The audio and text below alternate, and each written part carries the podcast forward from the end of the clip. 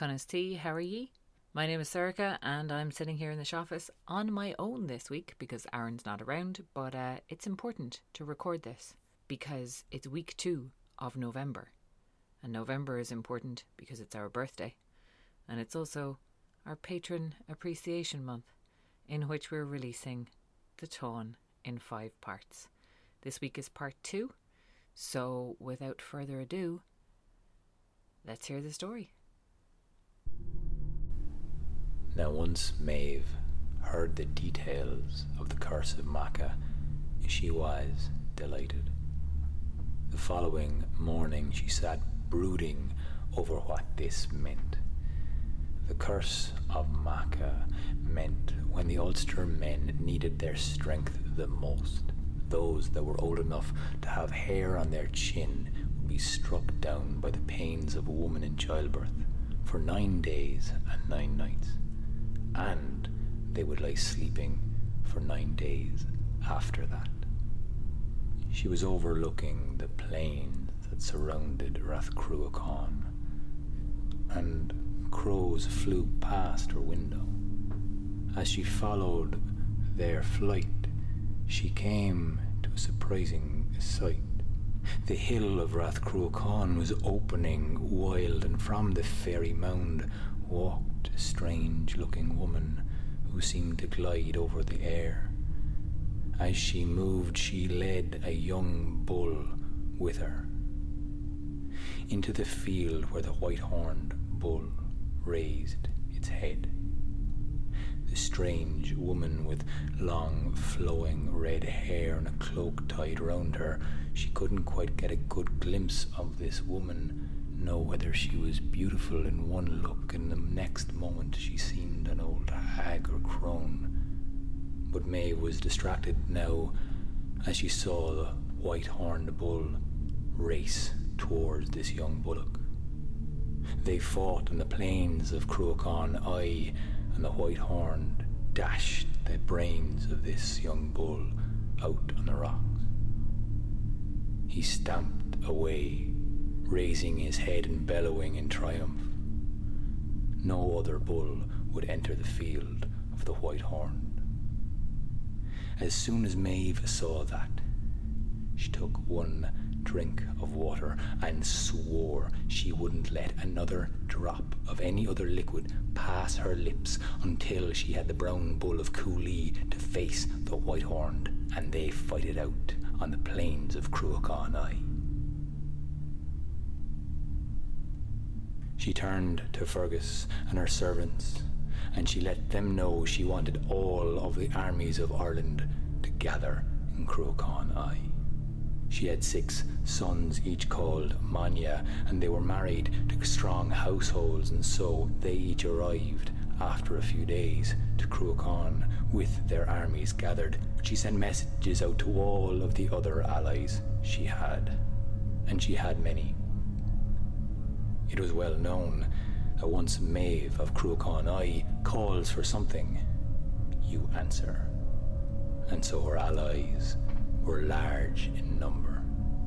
The whole host blackened the fields and plains of Cruachan Aí. Messengers came back with reports to Maeve that she had sent to spy in the Craobh Rua as this great army amassed itself they reported that the men lay in bed.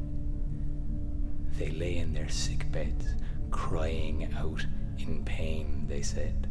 The King Conchobar MacNessa was lying in his sick bed with the pains of a woman in childbirth. And so, now knowing the curse of Macha was true, she was more confident than ever she would get the brown bull. Something plagued her mind, and so she went to her wisest druid. She asked him for a prophecy to tell her what he saw in the future and what way it would be if they tried to get the brown bull of Cooley. After seeing into the future and rolling back his eyes, the druid, well, he replied that Maeve herself would succeed and arrive back to Cruachan alive. She wondered about the others and asked what way they would be, but he replied he could not see whether anyone else would come back. But she would succeed in what she wanted. Satisfied to some degree, she went back to her chariot and stared aghast at a woman that sat perched on the shaft. Maeve turned to this strange looking woman and asked her, in no uncertain terms, what the fuck she was doing on her chariot. The woman smiled her ruddy cheeks back at her and said her name was Fedelm of the Sídhe of Rath Cruachan, and she had a prophecy for Maeve. Now Maeve asked her why it was that she would give her such a prophecy, and Fedelm replied that she was one of the Sídhe of Cruachan Aí, and so it was her duty to offer such. And she looked out across the host, and she said, I see them all crimson, I see them all red. But Maeve was confused. She asked how this could be if Conchobar MacNessa lay in his sickbed writhing in pain as the curse of Macha was on all of the men of Ulster. Told her to look again. Once more, Fedelm looked out across the men gathered over Cruachan Aí and said, I see them all crimson, I see them all red. How can this be? Maeve asked, now getting frustrated with this fairy woman, when the greatest warriors of Ulster have been reported to be in their sick beds. Once more, she replied, I see them all crimson. I see them all red. And I see a low sized man, she said, running around them, with many wounds on his lovely skin. And this is the hound of Ulster. I see the men falling before him like wheat before a scythe. And with that, the fairy woman vanished. Maeve now knew two things from two prophetic visions. One, these men could die, and two, she herself would survive. With that, she spurred her horses onwards and called for Fergus MacRoy. She put him in charge of this great army and told him it was time to march.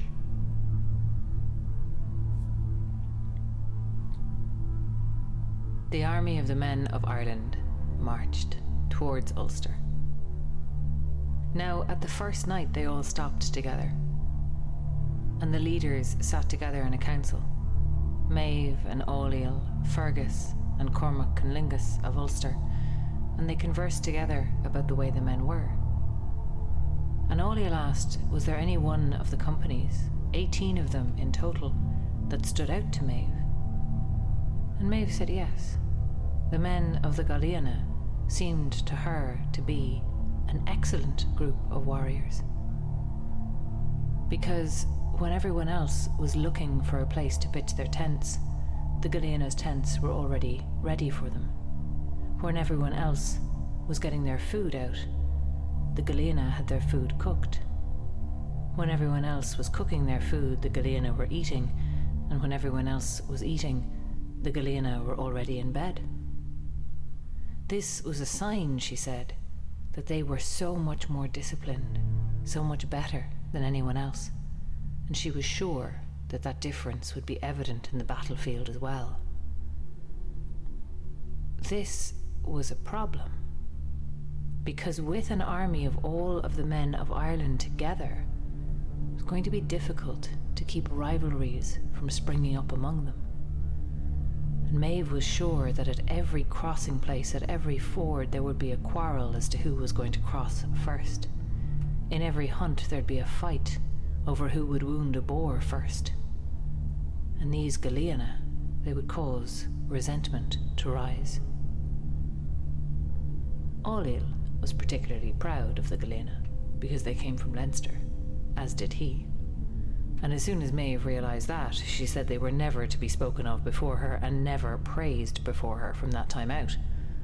And furthermore, she said that the best way to deal with the rivalry that might arise would be to kill the Galena all at once, right now, before it got worse. Ailill objected, as did Fergus McRoy. In fact, Fergus went so far as to say that if Maeve attacked the Galena, he and the exiles of Ulster would defend them. Maeve knew she couldn't really go through with her threat. So she said the next best thing to do would be to separate them. Distribute this company of skilled warriors among the other 17 companies, so that they would not create that kind of envy among the other men.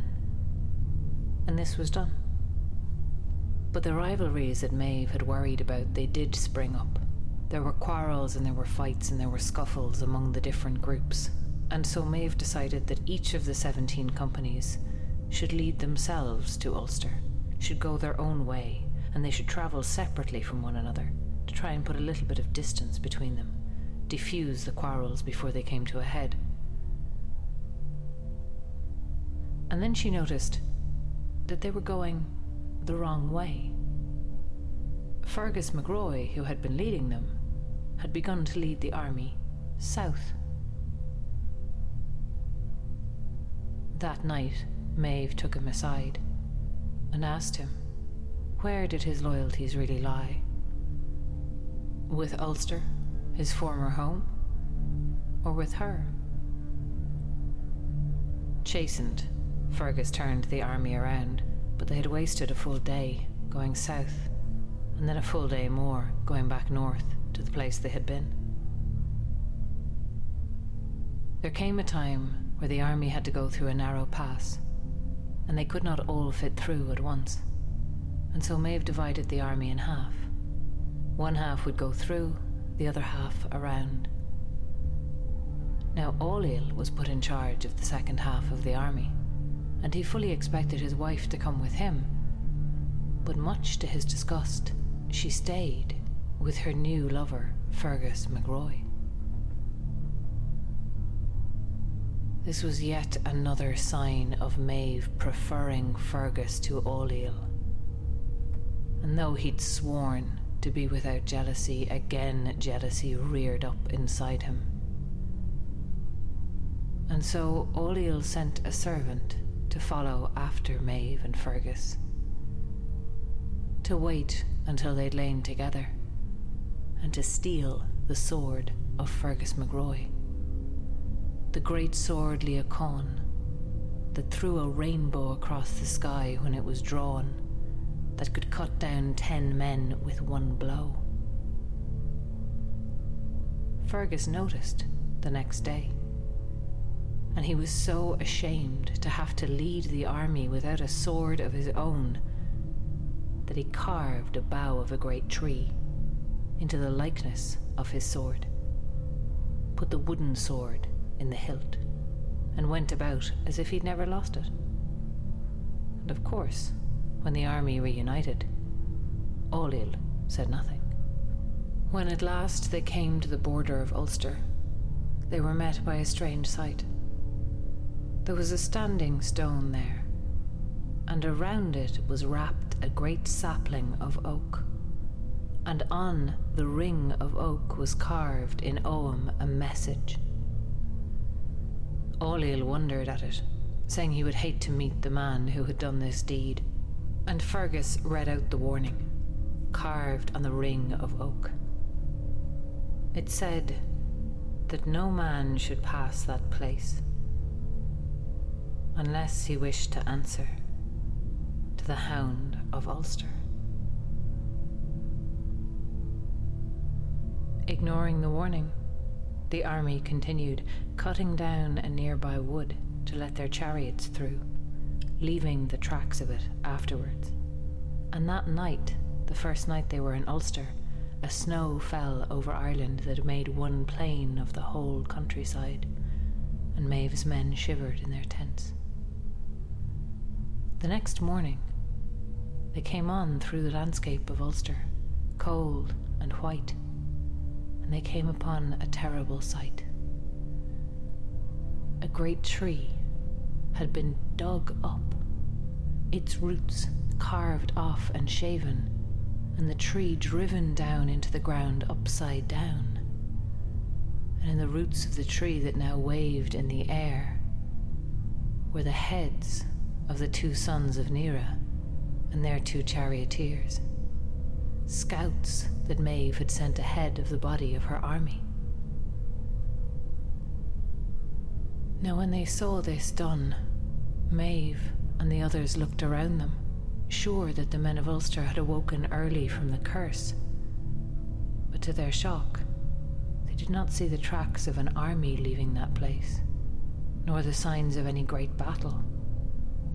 They saw the track of only one chariot in the snow.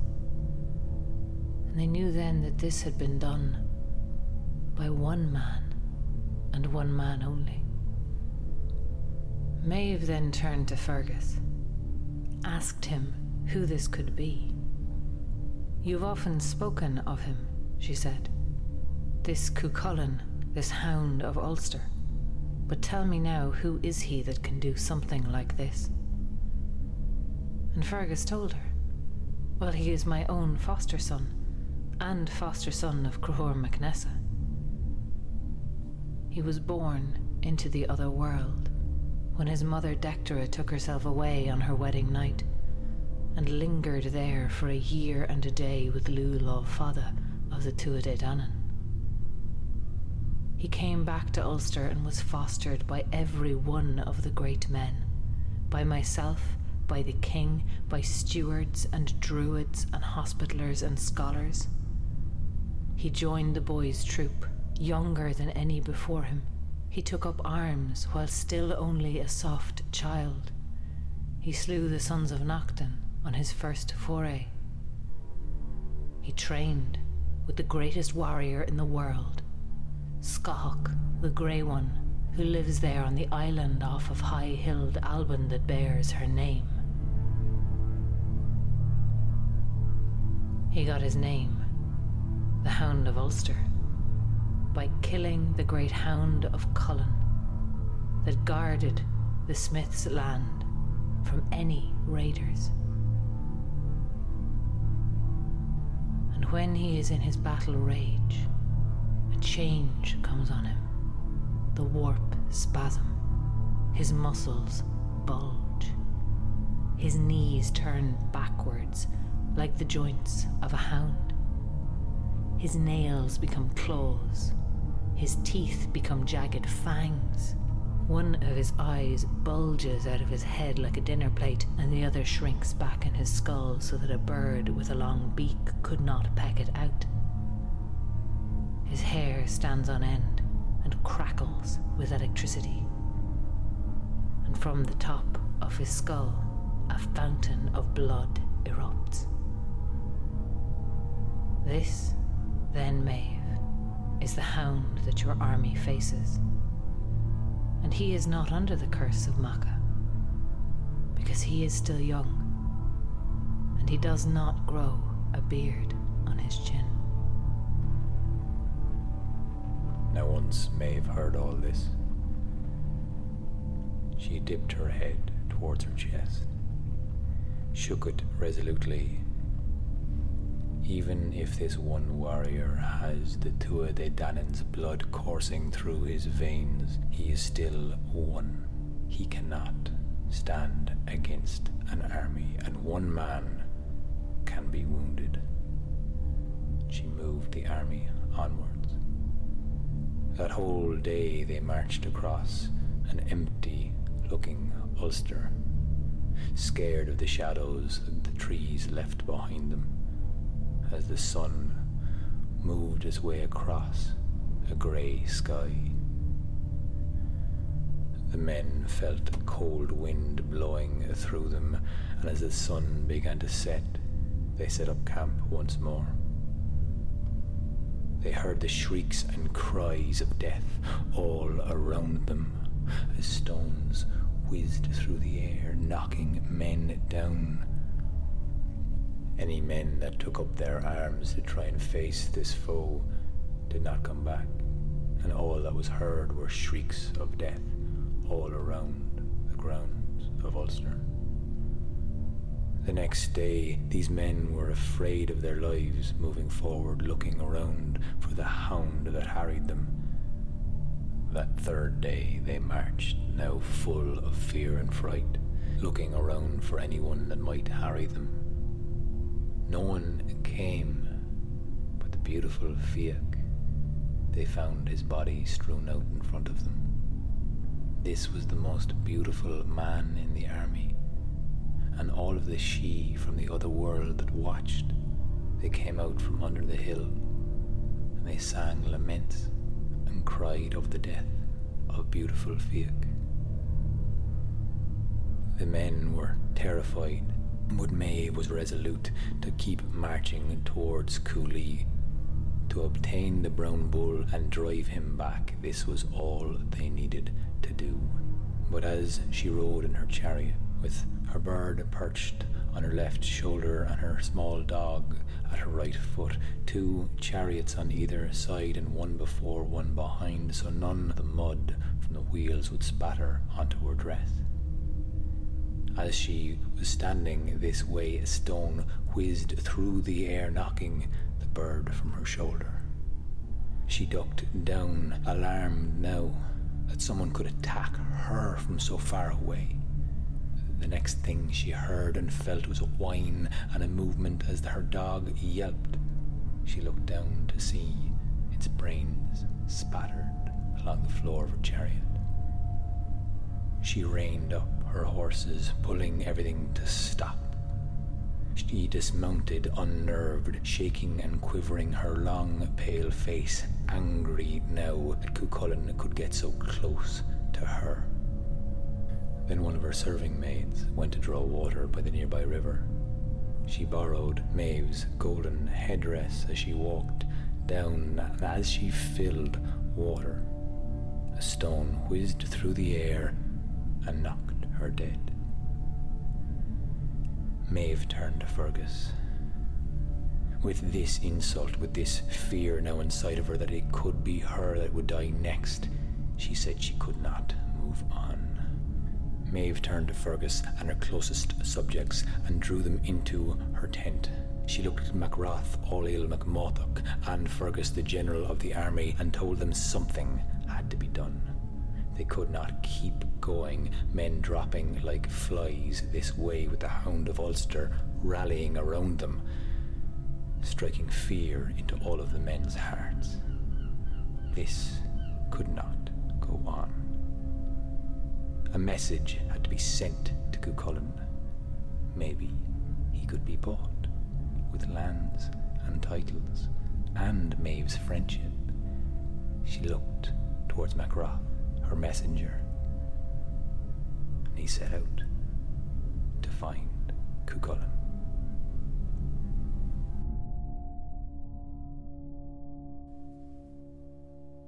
Okay. So that was part two of five of episodes of The Táin that we're going to be releasing over this month. This is to say thank you to all of the people who support us on Patreon, which is how we're funding this podcast. If you'd like to join them, you can go to patreon.com forward slash candlelit tales. There are a number of different rewards that we're offering patrons. The system that we've adopted is a flat one, so any amount that you're able to give us gets you access to all of the stuff. For instance, if you miss the uh, in depth discussions of the myths that we do after most episodes, also known as the shy talking, we clipped out outtakes from these particular stories and they'll be going up on Patreon. And in those outtakes, there's there's some mistakes, but there's mostly actually just us discussing what we're doing in that particular session because we're really, really prepared. So if you want to get access to that, if you missed that kind of chat, that is up on Patreon, or rather is going to be going up on Patreon very, very shortly. And if you'd like to become a Patreon supporter, the first 10 people who sign up for the first time in November are going to get a free, totally cool Candlelit Tales tote bag. and Aaron is not here to stop me from making tote puns. So you should totally do that because it's totally awesome because it's a tote. This podcast was produced and edited by Oisin Ryan. Story was by myself, Sarah Hegarty, and Aaron Hegarty, with massive thanks and a huge debt to Lady Gregory's version of the Táin, which is called Cuchulainn of Muirthemne. This was also brought to you by our patrons Anna, Anne, Aoife, April, two different Claires, Connie, David, Desi, Dahi, Emma, Emmett, Kiva, Margarita, Pamela, Ronan, Russell, Selina, Simone, and Sweeney. And if you would like to join their august ranks, go to patreon.com forward slash candlelit tales. And we will be back with the next instalment of the Táin Bó Cúailnge very, very soon. So keep her lit.